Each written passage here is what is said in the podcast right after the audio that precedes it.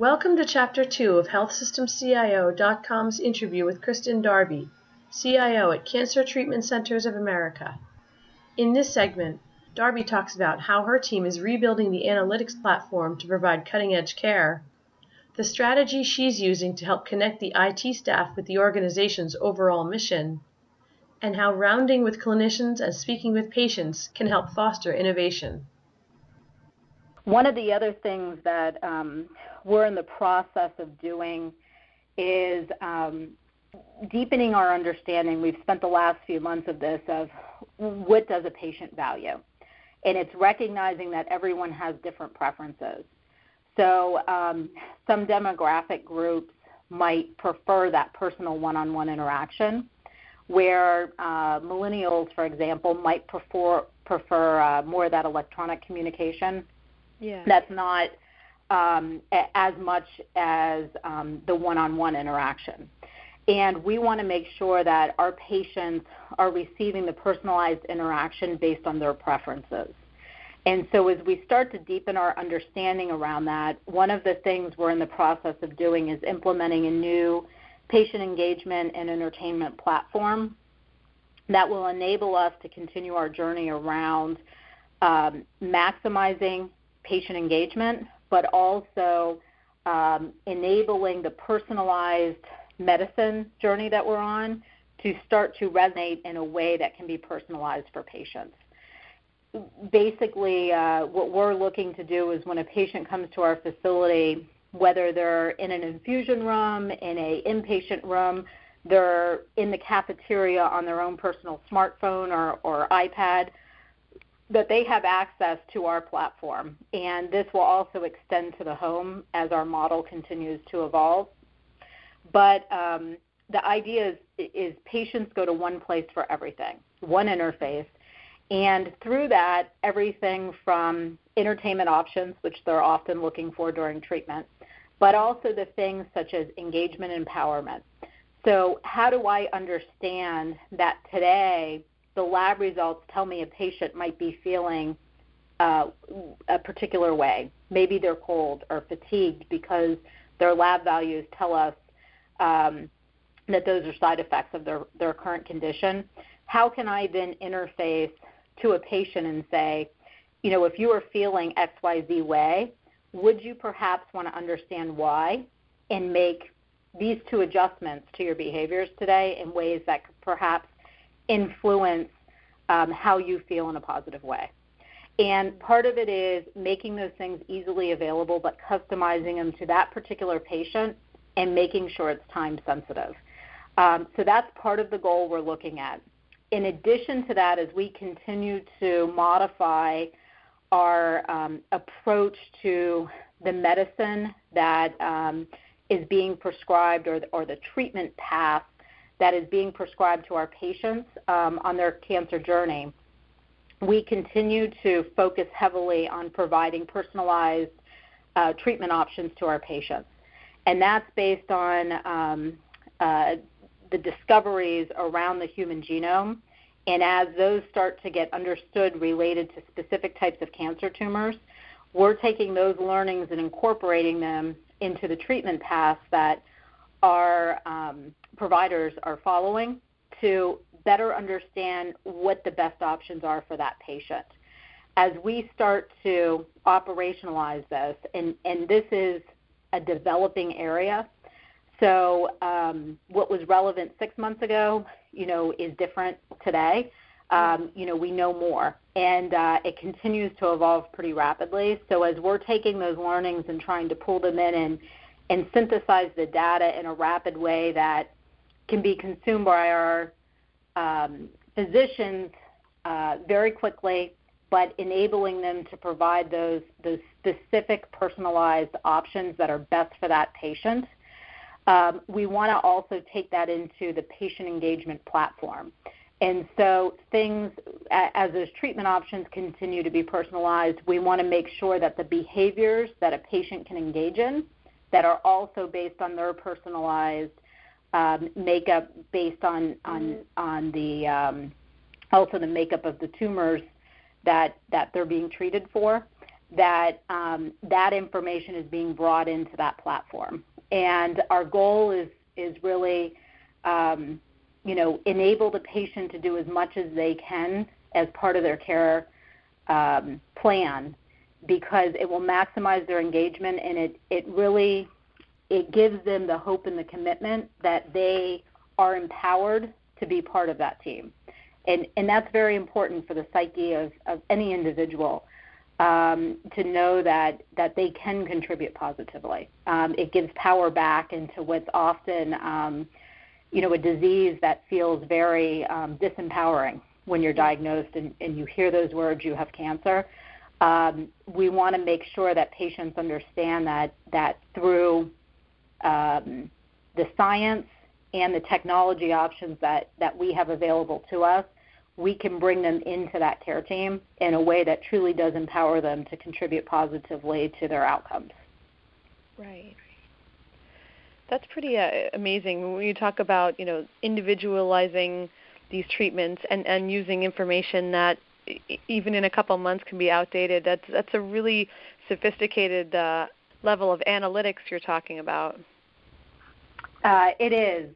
So um, one of the things we embarked on in December of last year, so we're we're in the beginning of the build phase, is actually rebuilding our analytics platform um, and data foundation uh, capabilities within the organization to really make sure we're continuing to evolve to be cutting edge because this is a developing area and um, it's very exciting at this time. I, you know, the hope is we're shifting the dynamic over the next few years that, you know, when you hear the words you have cancer, does this become a manageable chronic illness?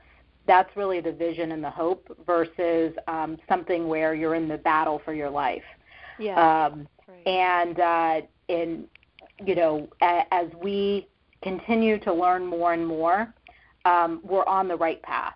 Um, we're not there yet, but I think there's incredible amounts of work being done in this area that um, uh, it, it's an exciting time, but it requires um, uh, you know heavy information technology investment and um, analytics to be able to deliver this to physicians at the bedside at a point that really provides them the information in a consumable manner that affects each patient particularly um, in the way that that the appropriate options are available for them based on on, on their disease type. Right. And you said that, that as far as re- rebuilding the platform, that's something that that started uh, back uh, back in the in December. Um, and, and where is that that right now as far as you know what else needs to be done to kind of keep keep moving things mm-hmm. along at such a quick pace? Yep. So we're doing things on our existing platform right now, um, and then in, in parallel, we're rebuilding uh, we're building a new platform. So on the the new platform, we finished our design phase and we're actually in the build phase now. Um, and our goal is to to have some interim deliverables throughout that process, but we probably have about nine months left to complete that process. Um, but in the interim, um, we're we're leveraging the existing platform that we have, which is working well for us um, but we want to continue to optimize the technology and resources to stay as cutting edge as we can. Um, especially as this is such an evolving area, we want to ensure that we have an architecture that's very nimble and can adapt as there continues to be new discoveries. Um, you know, what we're reacting to today may be mm-hmm. different two years from now, and we want to make sure we have an architecture that enables us to um, to shift as quick as the science and the business demands um, to ensure that options that could be available to our patients are available immediately when they're when they're discoverable um, and can be brought to an operational uh, availability. Okay. Was that something that that there was um, you know uh, outside help or consultant or anything like that, just as far as everything that it was going to take to uh, to rebuild this platform? Uh, absolutely. Um, so uh, from a strategic perspective and design perspective, it's absolutely being driven in-house. Um, but we have brought in outside partners that have sub- subject matter expertise in particular areas to ensure that um, we've got uh, the best expertise contributing to building this out. And so each step that might be different partners that we leverage. Um, but uh, we recognize that the talent often to design something and build something is very different than the talent that operationalizes it and supports it daily. And so we're bringing in those different expertise throughout that process to ensure um, uh, we're building it with the optimal potential um, to service uh, the patients of Cancer Treatment Centers of America. Okay. So you, you talked about the um, there being uh, you know a, a, lot of the uh, the IT was was based in um, Goodyear. What, what approximately is like the size of the staff you have as far as IT? Uh, 225 stakeholders. Okay. From everything you, you've talked about, this is really um, seems like it's a it's a great opportunity for IT for, for the staff just because you know you're talking about uh, really changing uh, the, the care of, of uh, cancer patients, but I want to talk about you know your strategy as far as, as keeping the staff engaged because it's certainly very interesting subject matter. But I can imagine that that there are unique challenges in de- dealing with uh, you know this particular type of data and um, uh, you know things like that. Absolutely. Um, so employee engagement is something that's um, incredibly important to me personally. Um, you know, a- as a leader, one of the things that I value most is having a team that loves what they do, um, that wakes up and can't cannot wait to get to work because they're working on things that are so challenging and inspiring and, and really gives them purpose that they can't wait to get here. Or when they're at home at night, they find themselves thinking about problems and how to solve them, and they have that connection.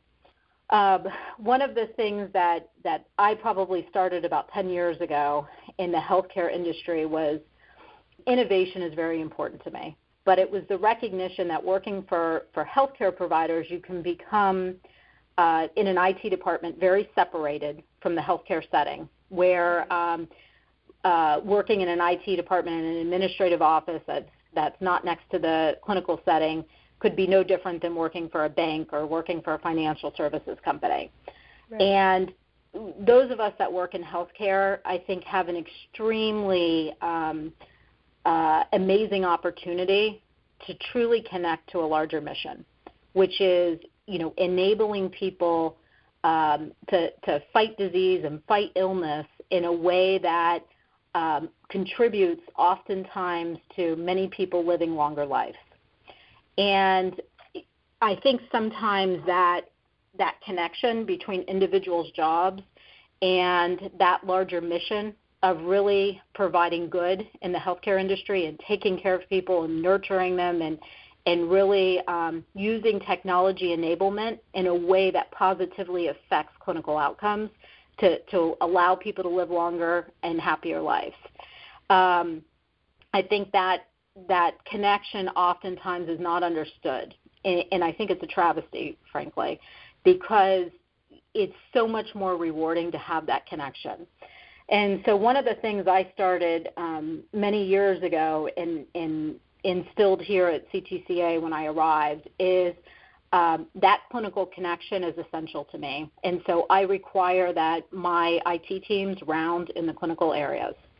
And so it's a minimal amount of time per month, but everybody has to get out of their offices in the cubes and whatever hospital they're closest to, go connect with the nursing staff, go connect with the physicians, Go talk to the individuals in lab or imaging and understand what their challenges are, what their needs are. Get to know them personally and understand also how the technology is used to provide care to the patients.